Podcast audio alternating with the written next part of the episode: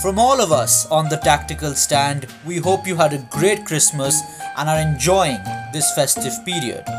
But while we want you to enjoy the last few days of this terrible year, we are still in a tough period and would like to urge all of you to take care and be safe. Now, on to the show. He used to call it to the three P's play, possession, and position. Football, the people say, "Uh, what do you do? What are you doing to play? Greatness of mind, fleetness of foot, alertness, and quite splendid accuracy.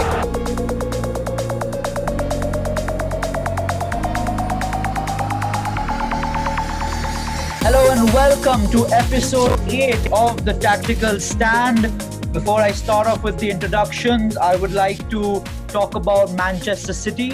Um, they, of course, we're recording on Monday evening, just about an hour ago. It was reported that the Everton versus Manchester City game is going to be called off um, due to an outbreak of COVID cases in Manchester City. Of course, Gabriel Jesus and Kyle Walker had tested positive on Christmas Day um, thoughts go out to Manchester City and the players, and hopefully, whoever in the staff and the players have tested positive can get back uh, to playing very soon and get well. But let's move on to the show now. We've got um, our two residents, our two regular uh, compatriots, Bhargav Gopal and Hari, on the show. How are you guys, gentlemen? Yeah, it was a nice Christmas. Uh, got to see some good games, and yeah, actually, I was down with a little bit of uh, a cold and a mild fever myself, but uh, nothing, nothing serious on that front. So, but still, yeah, uh, some football matches which were thoroughly entertaining actually, and a, a, a lot to look into from a tactical side of things. yeah i was able to follow uh, most uh, some of the matches and not so happy with uh, the result on sat, uh, saturday but yeah it's fine so um, yeah, let's move on to the games, which happened since the last time we recorded the show. We obviously had the um, Carabao Cup quarterfinals uh, midweek. Um, congratulations to Tottenham, Manchester City, Manchester United, and Brentford for going through to the semi-finals. We'll be seeing we'll be seeing them, maybe talking about them on the show next week.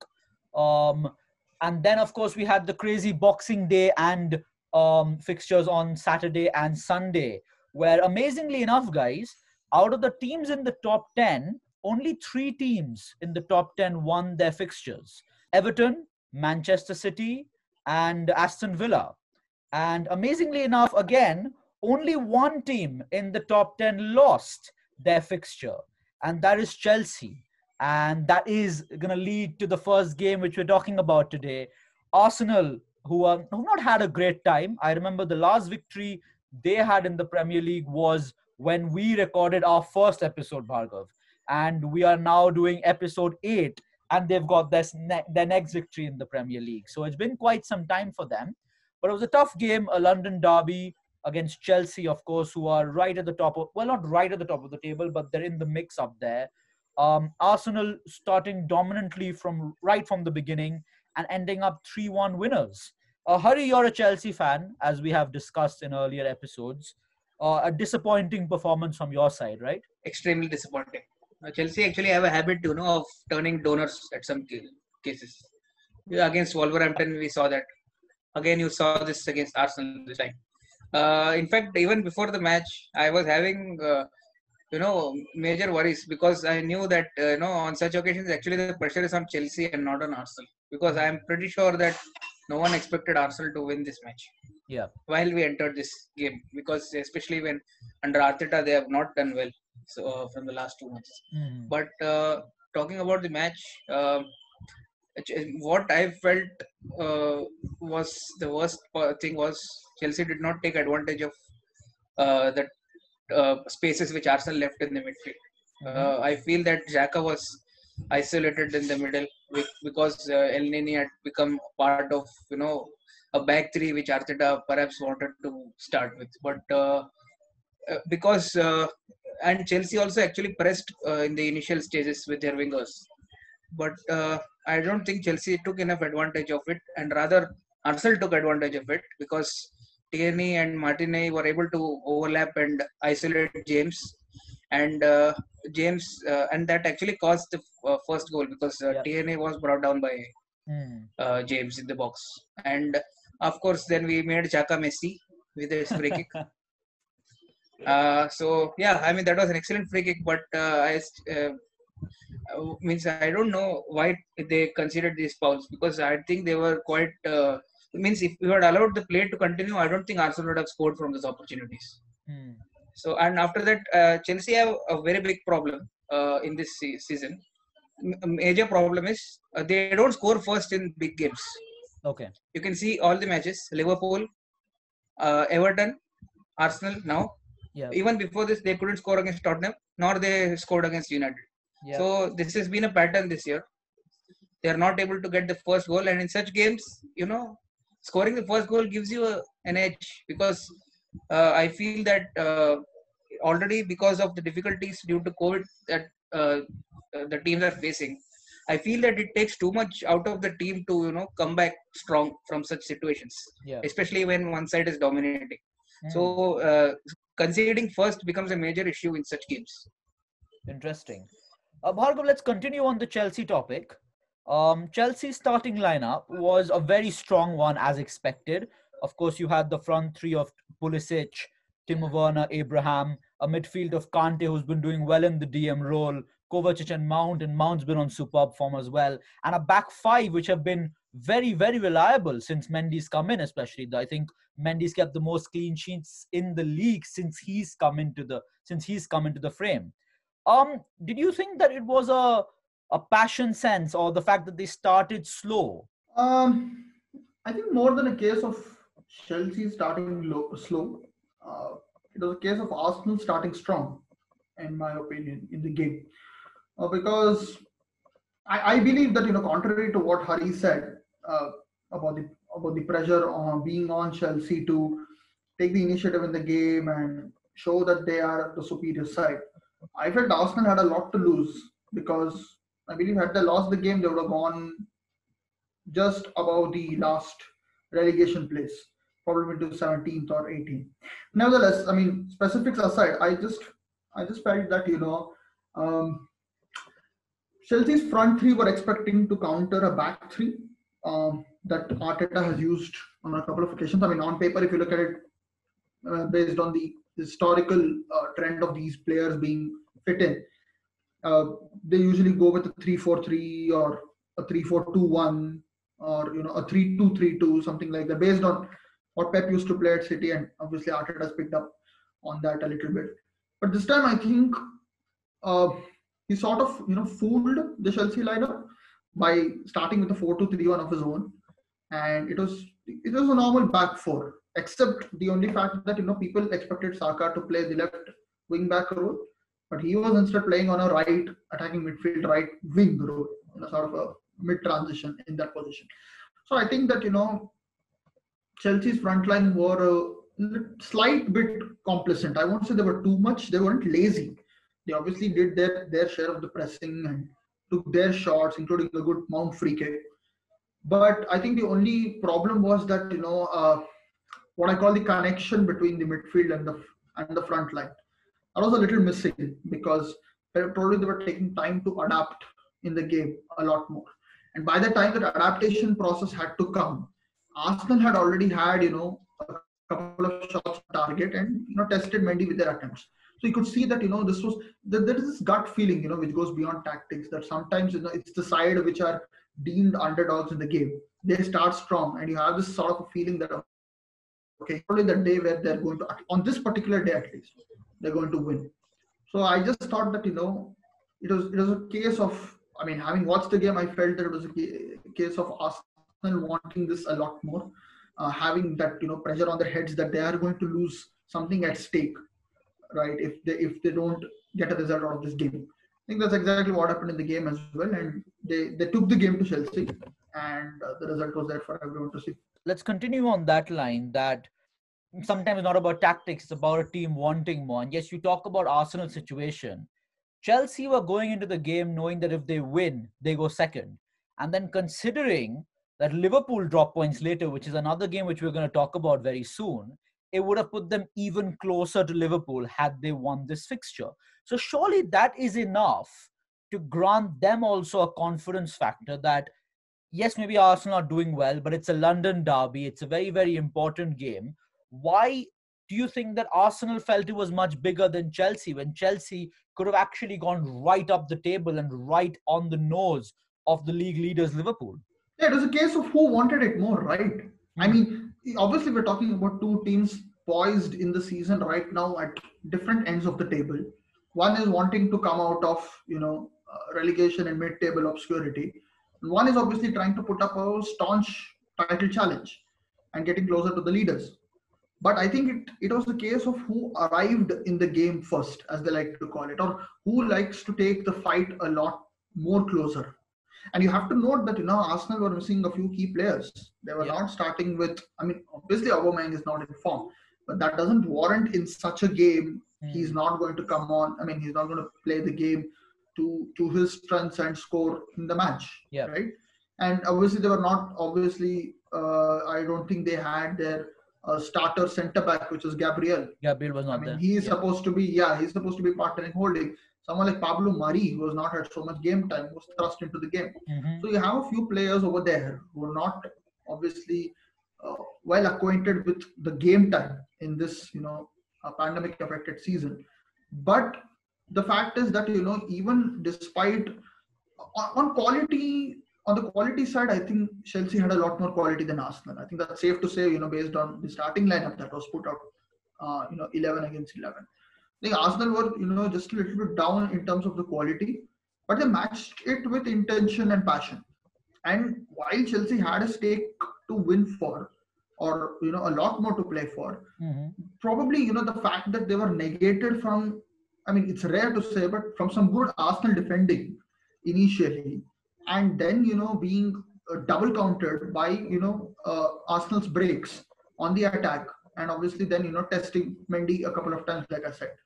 So I think it was a case of you know who wanted it more in that initial minutes, and Chelsea just did not get going in, in that match. And then you know from there on it went one 0 two 0 three 0 and at the end of the match they slowly started to kick in and then started to have a lot more urgency and Yep. pressing.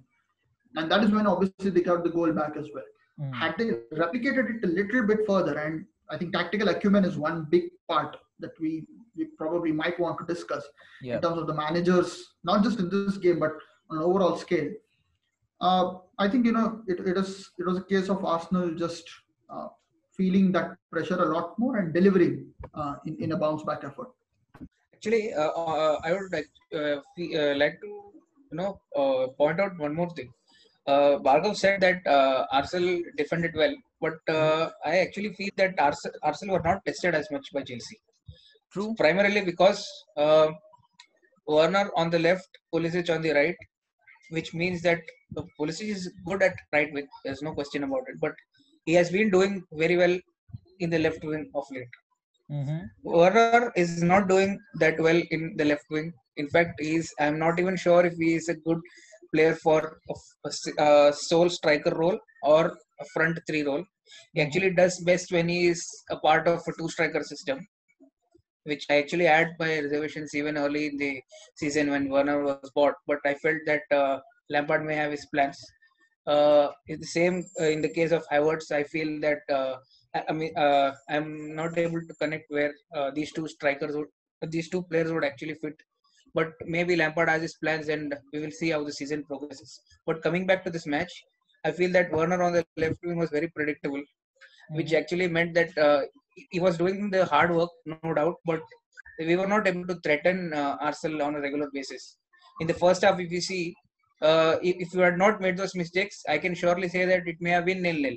But I can't say that Chelsea would have scored the goal because they were not th- there actually in the attacking front. Uh, let me let me stop you there. Let me ask, ask you a question uh, on the points you were saying. Now, Lampard's been playing this 4-3-3 formation for quite some time now. Ever since he's found a stable unit, he's been playing this formation. Usually, as you mentioned, Pulisic plays on the left.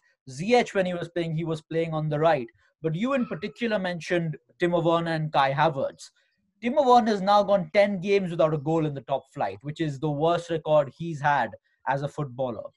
Um, he's been playing on the wing a lot, and you've also got two options in Tammy Abraham and Giroud playing up front. Do you see? And, and look, Tammy Abraham has been scoring. He scored one. He scored the goal against Arsenal. Scored a brace the other day against West Ham as well. This is a player who is performing. Do you think Timo Werner? at this moment should be on the bench or should be playing in a different position, not just the left hand side? I believe he should be on the bench for a couple of games, primarily because he has had a lot of games and he is actually looking very fatigued, in my opinion. Right from the uh, Everton match, I believe that uh, you know uh, it was time to rest him because he has played a lot of games.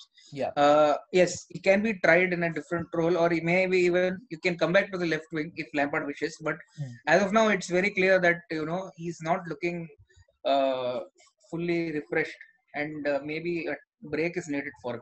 Okay. And Bhargav, I'm going to ask you this question because if I ask Hari, you might get a lot of response on Chelsea. But let's talk about the manager now, Frank Lampard. If I was to ask you as a neutral fan who watched the game, because you're not you don't you're not got any alliances to Arsenal or Chelsea.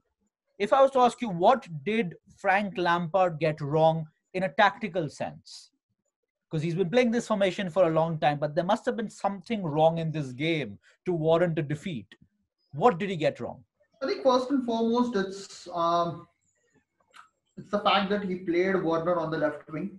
Uh-huh. Um, the formation tweaks could have been a lot better. I mean, with same you know set of players, you can probably transit from a four three three. I mean, granted, you want to stick with your stable formation and want to work it out in the game for you know 20 25 minutes, but once you realize that's not you know doing the trick, an experienced manager, right, as someone compared to Lampard, I have.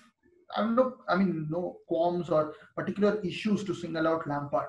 I mean, I think Chelsea fans would say that you know he's he's done decently well, if not extraordinarily well, uh, in in the limited time that he has taken over uh, in uh, of, of the club in terms of its management. But I still think that you know there's there was a tad bit lacking in terms of his own inventiveness. Okay. I mean, one is of course the players' inventiveness on the pitch. That is something that they can do that they work upon on the training ground, and uh, you know then they try to replicate it in the matches, and it's a cyclical process. That is also obviously a lot to do with coaching and you know uh, tactical management. Yeah. But I think you know in in his own sense now, like Hari pointed out, he's obviously seen Werner play in a two striker system a lot more Mhm. right? Just this once, maybe for a period of time. Partner Abraham and Werner. Up front. Start with them, yeah, up front, Okay. right? Where one is a secondary striker and one is a proper center forward. Let them switch a little bit back Mm-hmm. and forth. I mean, if it's Abraham who's taking a lot more of an initiative, let him be playing in the center forward role. Let Werner be the hold up, tee, you know, teeing up uh, Abraham. That sort of Yeah. a role. The Mm. secondary striker, which can also drift a little bit into the central attacking midfield. So something you know like that, or maybe you know playing a natural left winger. Uh, maybe starting with Hudson Odoi because Hudson Odoi actually made a good impact Yeah. right on, on the right Yeah. flank. He created that assist. So if he, he was indeed fully fit, and yes, he's not someone who you would like to start off in a big fixture. But you know, even then, you look at Arteta, he took he took that risks. Yes. He started off Martinelli on the you know the left hand side. He started Saka in an unconventional position. Although he Emile can play Rowe they started his first game. Yeah, exactly. In a number 10 role and you saw the wonders that happened even if you didn't score. It's not always about you know the creative contributions in the game, especially from a tactical stand. Yeah. Right? It's it's a number 10 is not you know he, he obviously has to be involved in the attacking play, but sometimes he can uh, st- standardize the players to their natural positions, you know, allowing the, them to play with a little more creative freedom, and then you can obviously see the results coming in the game. So I think you know from that perspective, a little bit of uh, a rejig in the lineup, a little bit more risk-taking ability rather than going with a safe and you know straightforward uh, formation. That should have been a little bit better from from Lampard. Mm. Hari, Chelsea have lost three of the last four games, and the game which they won was also not a very impressive victory, though it was 3 0 against West Ham. The scoreline doesn't show the, the overall outcome of, how the game panned out.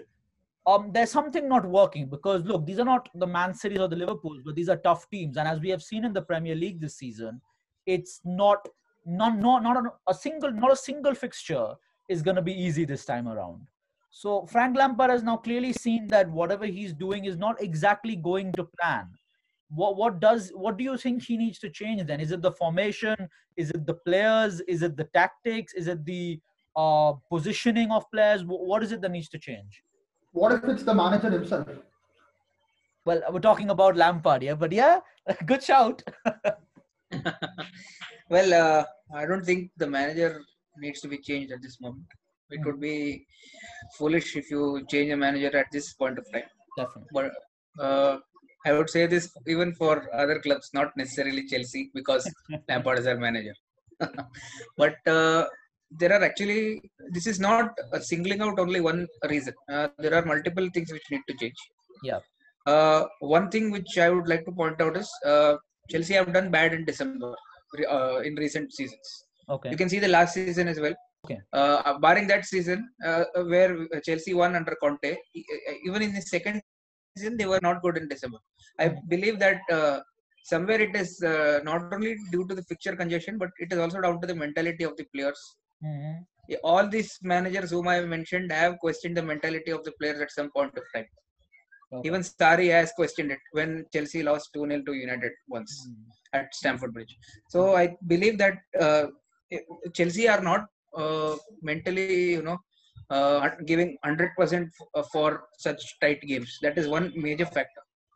Uh, with uh, teams changes and tactics, definitely uh, was right in uh, say uh, talking about Werner as well. I feel uh, not only Werner, but yes, he, he can you know mix and match even if it's the same formation or if he wants to tweak a little and you know go with a 4 2 3 1 or you know because uh, Havertz could perhaps do better in that position uh, behind the striker or even play a second striker but something different from what Chelsea is doing currently because once you become predictable I'm pretty sure that even the uh, 14th or 15th sided team in the league will find out how to handle uh, your attacks and you know construct their own attacks. So uh, that's pretty much what Arsenal did in this match. We became quite predictable. So yeah, all these things uh, together, I feel has to change. And uh, now I can st- uh, we can still believe that things can change in Jan as th- things progress, and maybe who knows, uh, these players may adapt to the league. That is Werner and Havertz are still you know relatively new to the league all can't be Bruno Fernandes. You see. Thank you there. Thank you about that. Um, but uh, Bhargav, just to end the topic, because we kind of have all the questions I've asked have been Chelsea related, but in a way we have also talked a lot about Arsenal and we covered their aspects of the game, so that that's actually good. But um, there's one thing I noticed, which was towards the end of the game, where Arsenal conceded a goal and then it all hell broke loose. Does that does that speak more about the fact that their their defense is very unstable, even though they got a good win? That if Chelsea had scored that penalty, it's suddenly 3 2 with four minutes to go. Could have even been 3 3 with without doing much, you know. And I think um, does it show a lot about Arsenal's vulnerability, and does that create a problem going into games, even though this is a big plus? I mean, see, the thing is, you know, tactics plays such a big role. Hmm. Uh, obviously, on the pitch, you try to work it out in terms of uh, the, the positioning, uh, the movement, you know, uh, the, the, the physical training, the aspects in the in the finishing. But you know, mental coaching is obviously that very important subset as part of tactical coaching. Yeah. And I don't know. I'm I'm I'm not an Arsenal fan, but if you know, I I were to take uh, a, a random guess. I don't think you know uh, Arteta's mental attributes in terms of his coaching, in terms of the firmness and spirit that he has instilled in the Arsenal dressing room, is quite yet up to the mark.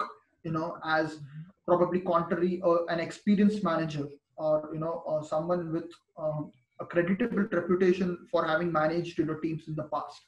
Because I mean, obviously, this is Arteta's first full-time job as a proper football manager, isn't it? So, and it's a big club with, with you know, moderate amount of expectations. I mean, if not, you know, if, if even if it's not the Arsenal from uh, from the past decade. But they still have uh, they still have a reputation to maintain, and Arteta has a reputation to build. Yeah. So it's you know a crossover of you know two entities that are trying to work together that obviously have a good relationship with each other. But I think you know um, that shakiness in the defense might be uh, bolstered by a better set of players in terms of quality because I think on the left hand side Gabriel is a good pick. Uh, I mean when he's fully fit, he's shown that he can uh, hold off and he has that European experience as well, playing in the Champions League for Lille. So I think it's the right centre back that they need to address. They have tried out different options. The fact that they have five to six centre backs in there means that they will need to go a little bit of an overhaul on that position. But if they can get that fixed, I think you know as as a whole the the squad will uh, start to get a lot more confidence. Coupled with you know Arteta's results Hmm. will will give them a lot more confidence in terms of the mental side of things. So I think you know this win is a good morale booster. It's going to put them on the right track. But whether they can carry on from here, I think that's that's a test that they will have to undergo themselves. And yeah, we'll find out more about how they go on from this, if they can kick on from such a positive result in the upcoming games, obviously, as we enter the new year. Let's move on to our second game, guys. Um, a game where I was very, very impressed. You know, it's not one of those few games where you kind of appreciate defensive football in a way. Usually you don't. You really like to see attacking football in a way. But this is one of the games where I actually enjoyed a match, even though one team had all the possession. I'm talking about Liverpool versus West Brom at Anfield, um, getting a draw. West Brom there, Sam Allardyce in his second game in charge at the club, getting a draw at Anfield. Amazingly, amazingly enough, in his last four meetings there with four different clubs, he's got a draw, which is even better than the majority of the top six clubs currently because Liverpool have been unbeaten in Anfield. Well, they have 11 draws in their last 77 matches at Anfield. Um, as I mentioned, I really, really enjoyed the defensive display. You know, the the bank of six four, not six four. There was not one complete striker. It was actually a six four with the goalkeeper at the back. Um, Bhargav, did you really? What did you think of the match? Did you did you really think that it was something you enjoyed, or you kind of despise that kind of football? Yeah, I think uh, Big Sam is back, isn't he? He's back in his you know natural element. And uh, I think there's, there's this joke where uh, people say that you know everyone is big enough until Big Sam walks in the room. So, but yeah, I mean, I mean, jokes aside, I think you know um, it was an Allardyce masterclass. I would actually like to call that for some Yeah. reason. I I liked you know watching that game where you know clearly West Brom were not expected to take home anything from a match. I mean, even if it was the Hawthorns, we could have considered you know uh, an element of surprise. But Yeah. at Anfield, where you know the where the home team has been dominating in the Premier League for years now, for for you know at least two and a half seasons as far as I can recall. So it was tough for you know for any team, lest uh, a relegation candidate Hmm. more so uh, fighting for survival. So I think it was it was it was a good match. I think it was a game of two halves in my opinion. Yep. I felt that you know uh, West Brom from a tactical defensive tactical perspective, they were not closing the channels strong enough. Uh, they were not reacting to Yeah. yeah. because Liverpool's strength, as we have discussed before, uh, Mm. what makes their attack fully click, uh, if I have to use that term, is when the uh, likes of Robertson and Trent Alexander-Arnold combine in their crossing to help uh, Mane, Firmino, and Salah. You know, more than wingers, they become more central strikers. So it's like you're playing with three center forwards at that point in time, at least. Then you have a front front five. Yeah. So what was happening is in, in the initial half, in the first half, you know, West Brom were hardly, uh, you know, stringing together passes, and they, they were not, you know, having any kind of gameplay. I think they were confused a little bit. Uh, probably what led to the first goal also. You know, while they were trying to figure out whether uh, they're, they're supposed to aerially hoof off the challenges, you know, the, the, the crosses that come in from the middle of the park, or whether to close down the outlets on the the flanks. And in doing that, they conceded that first goal. But what was important is the reaction that came after that in the remaining 30 minutes of that particular half. And they didn't let that second goal come in. And if you observe, right, West Brom uh, did the same thing at City as well. Yes. They they just defended, you know, for their lives. Where they were they were they were not going to give the second goal because against such big teams, the second goal makes a big difference. of course. It gives you the sense of resignation and defeat that you know the game is over and you- no matter how much you try, you're only going to be more exposed at the back. Or the, the good thing that happened or was in their favor was in the second half they were able to rectify that mistakes. Yep. So Phillips came back, the captain, you know, uh, Phillips came tracking back to help the central defense. Mm. So you already have, you know, two centre backs, a defensive midfielder, and now we also have a central midfielder who's playing in defense. So you have four in the compact zone, and you also have, you know, Diangana and uh, Con Gallagher. Uh, those people on the flanks tracking back a little bit more. So who are helping the natural fullbacks. I So completely have, you know- agree. I actually, I completely agree with you because they conceded really early in the game. But I felt as the half went on, the players realized their particular roles even more, and um, they they kind of got because Liverpool had some good chances even after the goal, some good crosses coming in from Trent Alexander-Arnold and Robertson a couple of times as well. But as the half went on, you didn't see that much. You didn't see that much movement. You just saw Liverpool passing it sideways because they had nowhere to go. Mane was not making as many runs as he made in the first 20 minutes. And I felt, you know, the one thing which I realized, and I think you might agree with this, once the players realize their roles and then they come in at halftime 1 0, there's a sense of confidence. And then Sam Allardyce, because he's so used to that kind of formation and that kind of role, he just told them a few more tips to do in the second half. And you rightfully mentioned, you mentioned the players, you mentioned Conor Gallagher, Diangana were not the not the best of his games, but he was getting to really good positions. And the one person who impressed me the most was the striker, Grant. He was not playing as a holding striker. He was not getting anywhere close to the ball in the first half. And yet the positions he was coming in, the holder play, he had a great one-on-one chance which he should have scored. His positioning was something which I was really impressed by. And I just understood that as the game as the game moved on, the West Brom players got more and more confident. You mentioned the Man City game, Bhargav. I don't think it was this defensively astute in that game because Man City did have a couple of chances towards the end. I don't remember a single good chance for Liverpool in that second half. And I think that's what was most impressive for me. Hari, do you share those that kind of opinion? Uh, one main reasons why uh, Liverpool uh, able to create much in the second half is also because, uh, like you said, they had understood their roles and uh, anyway, if your uh, main objective is stop the more aggressive side to go to nil up, the thing that you do is you defend numbers and. Actually, for lo- uh, long periods of time, it looked like Liverpool were chasing a goal Mhm. in this in that period Yeah, because uh, yeah, West Brom were actually quite compact.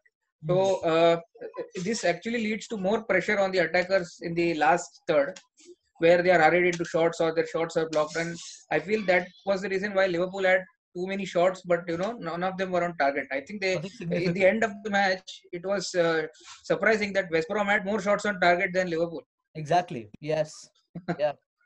So and yes, when, in the last 10 15 minutes, what happens is the underdog always believes that if you have bought it so far, you know, you will. You get There something is out of always one chance. There is always one chance you get at the end. It's Yeah. always about taking that one chance which you get. And West Brom were good enough to you know pick that up. Uh, one important thing in this is uh, now I don't know. Uh, it will be quite strange for people, but if there is any weakness in this Liverpool side, it is that their midfield uh, does not have creativity right now. Interesting. Yeah, they did See, start a midfield of Curtis, Jordan Henderson, Curtis Jordan Jones, Henderson, and Wijnaldum. uh, Wijnaldum. Yes. Wijnaldum and Curtis are uh, players, no doubt, hardworking players. And Mhm. Henderson, of course, we all know is a great leader.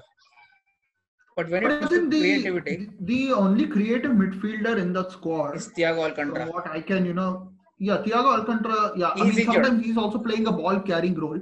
But Yeah. Alex Oxlade Chamberlain is actually one of those, you know, creative players who can fashion chances of, you know, limited space to take shots himself. Mhm. And we've seen, we've seen him score long ranges You know, when, when the front line is not fired. Yes, done that. In, but the- you know, uh, one more thing, uh, just one thing. Well, Uh, I feel that Klopp did not make use of his bench. Uh, Shaqiri was there, he didn't use him. Mhm. That was very surprising. Yeah, He's especially with actually a Salah. Yeah, especially when Salah was looking off color in the entirety of the game for some reason. And they also heavily missed, uh, you know, Diogo Jota, who was obviously injured. Yeah. But you know, it, it, it was probably the kind of game for him to uh, come on and probably score. I uh, think uh, of Klopp Salah or in did show a bit of naivety in the game, as in he did show He that did. I, he just believed that with this play, with this players and with the formation, they'll eventually get a goal, and not that oh let me change something because this is not working. You know, let me let me let me change the formation slightly. Let me put a different player into a particular position. He was a bit naive in the naive in this game, and that obviously uh, made a big impact because he didn't get the win. actually just going to talk about you know the defensive marking and whether you know the Liverpool uh, should I call it the inexperienced centre back pairing because Hmm. obviously Fabinho is not a natural centre back and uh, Rhys Williams is a young centre back. So got this combination that you know without Matip, um, without uh, Joe Gomez, without Virgil van Dijk, rusting in your fillers who are the fourth and the fifth choice to come and play different roles when you know West Brom have this uh, you know threatening chance uh, from the set pieces. He has been known. Uh, he's, he's a known you know, marksman in terms of uh, scoring from corners and free kicks with you know the tall frame. So I wonder if you know uh, if Matip would have been there, could he have done anything differently? You know, in place of Rhys Williams, because obviously in the in the goal that we saw, Rhys Williams did not actually you know make the effort to uh, bulk up to you know Ajayi and challenge him you know in the Yeah. duel. He just let him, and I think Fabinho was equally confused whether you know Mm. is is Rhys Williams going to take it, and by the time he's realized that Rhys Williams is not, he's trying to go for it himself. But then he's obviously up already in the air, and then you know he's beaten uh, uh, to, to, to, to the to the header. Hmm. So I think yeah, from from that perspective, I think you know Matip's uh, loss, you know, uh, from the game, it obviously contributed to uh, a poor defensive marking play because obviously you know the fullbacks are a little more advanced, and even if they do know how to defend well, they can sometimes be exposed. So you need a good, strong, you know, uh, centre back or probably preferably two to you know balance out um, all the threats that a team like West Brom can give. But yeah, at the end of the day, I think it was a fair result. You, you can't say that you know West Brom didn't deserve the draw. Hmm. Every, especially after everything that they did in the uh, second 45 minutes. Hari, I'm going to put a question on that point only to you. Virgil van Dijk, of course, is a player who never gets injured. He's out for a very long time. But Joe Gomez and Matip are two defenders who we know are injury prone. They do get their injuries through the season. I think I even heard Jamie Carragher on Sky Sports say, "You know, Matip's going to get injured eventually because that's the that's the, that's what's been happening every single season." Is it very very important that while Liverpool are top of the table, they definitely need to buy a center defender this January? I believe yes. If not buy, at least you know some uh, a loan or some uh, something like this would be required. Primarily because uh, it is very sure that uh, Van Dijk is not going to return till end of the season or even may not play at all. Exactly. And uh, with Gomez, uh, as you said, you know he has had terrible injuries in his Mm. career, and you cannot uh, rely on two. Uh, that is, if uh, assuming that Matip comes back quickly, Fabinho and Matip alone, I don't think you can two players for a Champions League season, and then you know uh, at a place where they are looking like the favorite to win the title. So they'll definitely need that, and um yeah, let's see. I think definitely Klopp will go this time in the market. Hmm. I think what's interesting about the uh, current lineup is that before we talk about how important Virgil van Dijk is to the team, that he made them from top four to title winners eventually. But I look at this team and I say that even without Virgil van Dijk, even if they get a good defender, the team is it's in such a good system and such a good shape that it will continue to get victories and they could challenge. So I mean, it doesn't have to be an 80 to 90 million defender. It could just be a 30, 40 million defender and they'll still get the job done week in, week out. I think that's the beauty of what Klopp has structured. But um, well, it's a nice discussion. We talked about Sam Allardyce. Well mentioned there, Bhargav. Uh, Sam, Big Sam Masterclass. That's going to be the title of this episode. I'm sure about that. Um, but we move on to our final game, guys, and that is the game which happened straight after the Liverpool draw on Sunday. Um, because while we saw, while we call it a Big Sam Masterclass, we saw another manager who did something very similar after going 1 0 up in the first minute of the game, and yet we're not going to call it a masterclass. we kind of question the reason of why he did that. Talking about Jose Mourinho here, um, facing Wolves at Molineux is always a tough ask. It doesn't matter with the injuries Wolves have, it doesn't matter, it's still a hard task. Amazingly enough, go 1 0 up in the first minute of the game, and Ndombele getting a good hit onto goal. I think and Ndombele was the best player on the pitch. They sat back the rest of the game, as we do know, and I have mentioned, and it didn't work as uh, Romain Saïss scored from a corner in the last few minutes of the game. While we talk about it being a masterclass from Sam Allardyce, it's not a masterclass from Mourinho. Simple facts. He did this at Crystal Palace. And he didn't get the win there. He ended up with a one-all draw, and he's done it again at Wolverhampton and, and ended up with a draw. Is it the players or is it the manager? Does some of the blame have to go to the players on the pitch as well? In this game, I don't think the manage, uh, manager is entirely at fault. I believe that Tottenham were outplayed once the Wolves players were able to settle in. Okay. And there is one interesting statistic for you. Wolverhampton has only two sides above them who have been able to recover from losing positions from 2018-19 season. wow. Ayush will be able to get one of those teams right, and Yeah. the first team is Liverpool. in that, so yeah, Liverpool, United, and Wolverhampton after that. Hmm. So Wolverhampton always do well in the second half. So I'm uh, 100% sure that Mourinho would have seen this, and hence he decided to play for you know getting the three points and somehow finishing it off. But you know the biggest problem is that in current football, this tactic does not work. I feel Okay. the main reason why I believe that Mourinho has had a barren spell of two to three years in this period. Now he's looking like he'll be able to come back, but uh, yeah, let's see. But yes, uh, the players actually do have a share of blame in this picture, I believe. Bhargav, I'm going to put the question to you because we did have a discussion about this last week when we talked about the Leicester Tottenham game where Leicester beat them 2 0. While me and Hari were on the side of Mourinho's at fault, you were very, very particular about talking about the players and they and what they what they did wrong at the end of the day. I personally look at this and say that it's half half. Like half the players' fault, half the manager's fault. And I'll tell you why. And then you can you can add on to the point and tell me whether you agree or disagree um, Mourinho made one substitution. His first substitution, he played a back five uh, with Davies as a sec- uh, uh, Ben Davies as the third left centre back and Reguilón as a left wing back. His first substitution was taking Reguilón off and getting Bergwijn on. So he changed it to a back four, which essentially means try and attack. You know, try and play a bit forward, try and get that goal. But 10 minutes after that, he takes off Ndombele, who my feeling was the best player on the pitch. Out of both the sides, Ndombele, I think, was the best player. He takes off Ndombele and gets in Moussa Sissoko, which then means it's sitting back.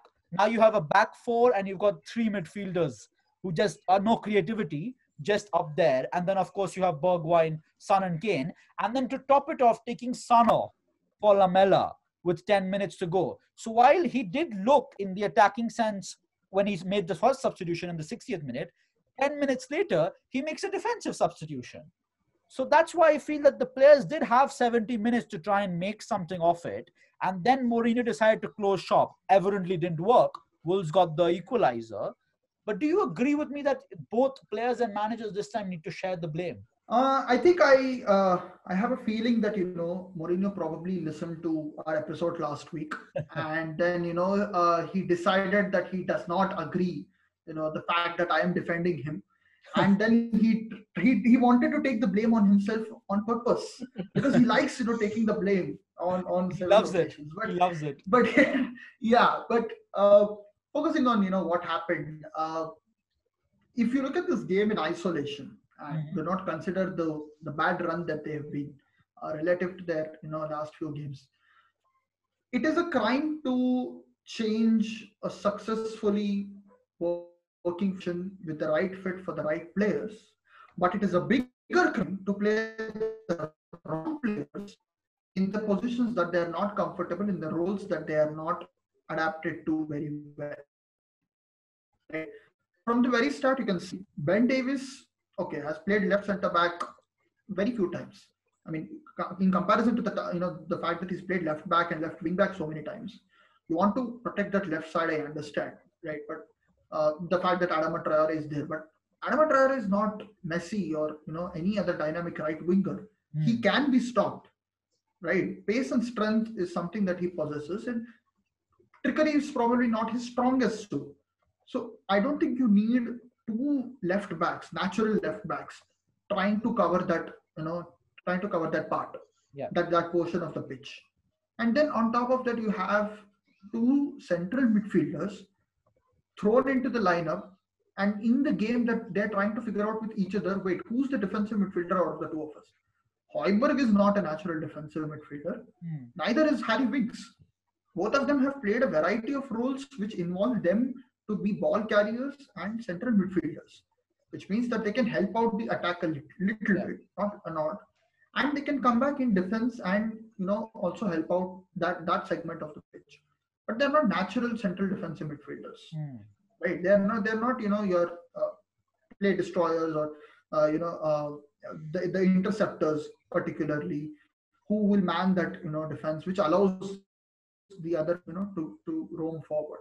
So I think in this case, in this game particularly, I think Wolves got a little bit of little bit better of them uh, in in terms of their tactics, in terms of the Yeah. overall gameplay that they were able to execute, and Mourinho had himself to blame for all of his substitutions and the way it did not work out. I mean, this time he has no excuse to say that you know the better team lost or the better team drew. So I think yeah, I feel that you know when you look at it from a bigger picture perspective, it's both of them who need to share the blame because they were well on course for a title challenge. It's still alive considering the nature of the Premier League, but then it's slowly starting to fade a bit, not because someone else is forcing the errors out of them, but because they're making errors on their own Hmm. and they're not you know trying to you know, plug the right right spaces with the right solutions. Hmm. There is one more peculiar problem with this Tottenham side. Yeah. That is trading from set pieces. Now this corner, the goal It's which actually- they conceded actually reminded me of Greece scoring against Portugal in that uh, Euro 2004 final. Wow. Yeah, Harry yeah, goes way classic. back here. Yeah, 16 years. Also, it Yeah, was yeah. similar to that uh, goal which Czech also conceded against the same side in the semi-final. Yes. right, exactly. But I, I think it's uncharacteristic of a Mourinho side to not be good at defending set pieces, don't you think? Firmino Well, also the way the winner when Liverpool played them. That's also another set piece which they consider. Exactly. That I was coming to that. Yeah. So you're right about it. So it is very uh, uncharacteristic. And uh, if you have a look, I'm pretty sure that they have considered more set piece goals uh, than any other side which Mourinho has coached so far. I think so. And, And in this game as well, it was the who gave away that goal, who was weak at defensive positioning. Eric Dier, who was playing in the in the back three, with an untested Davies on the left hand side and a relatively uh, lesser game time achieved Davinson Sanchez on the right hand side. Not Alderweireld, who was Hmm. probably you know missing due to fatigue or injury or whatever the reason might be. But overall, I think you know he needs to needs to rethink a little bit and invent. But knowing Mourinho, I don't think invention is really his strongest suit. So yeah, I think after the games against Arsenal and Manchester City, we said that this is a Mourinho side. Maybe in recent games, he's kind of shown that maybe it's not a proper Jose Mourinho side. But that's the end of our show today. Thank you so much. We talked a lot about the Premier League. Well, it's only the Premier League going on right now. You're not going to be talking about any other leagues. But thank you so much for joining me, Bhargav and Hari again. It's lovely to talk to you guys every every single week. Yeah, uh, I think it's, it's a good discussion. Uh, the, the quality of our analysis as a whole is probably improving. You know, it's it's the finer details which make you know the game the, the games um, in hindsight, and it makes it. I hopefully think it should you know force managers to rethink a little bit. So Mm. probably they're able to keep up the uh, the quality, the competition that the Premier League is known for. But overall, yeah, I think you know, being a busy festive period looks like that. You know, it looks set to continue, and uh, hopefully we can you know analyze games like this in the next episode as well. Mm. And uh, I am actually pretty disappointed with the fact that Everton Man City got cancelled because Yes. this was the best time, you know, for Everton. Everton had just come back and were looking as if, you know, they could challenge City. And City, as we know, uh, is a very dangerous side, but have been inconsistent this year. So it Mm. would have been a really interesting match. But yeah, hoping for uh, some great matches in the coming week. And thank you guys. And hoping that Man City players, as we mentioned at the top of the show, uh, take care and get well soon very, very fast. We've got some very, very important games which they'll be missing now, uh, including possibly maybe the Carabao Cup semi final next week. But again, all thoughts go out to them, and hopefully they and their families get back into action very, very soon. Uh, I will be seeing you guys in the new year. So, in advance, have a very, very happy new year. And to all our listeners as well, have a great end of this year. It's been a tough year, it's been a terrible year in some ways, but um, you always move on to the next stage, and the next stage is the new year. You'll be hearing from us in the new year. So, thank you all for listening, and please continue to support us in 2021. See you soon.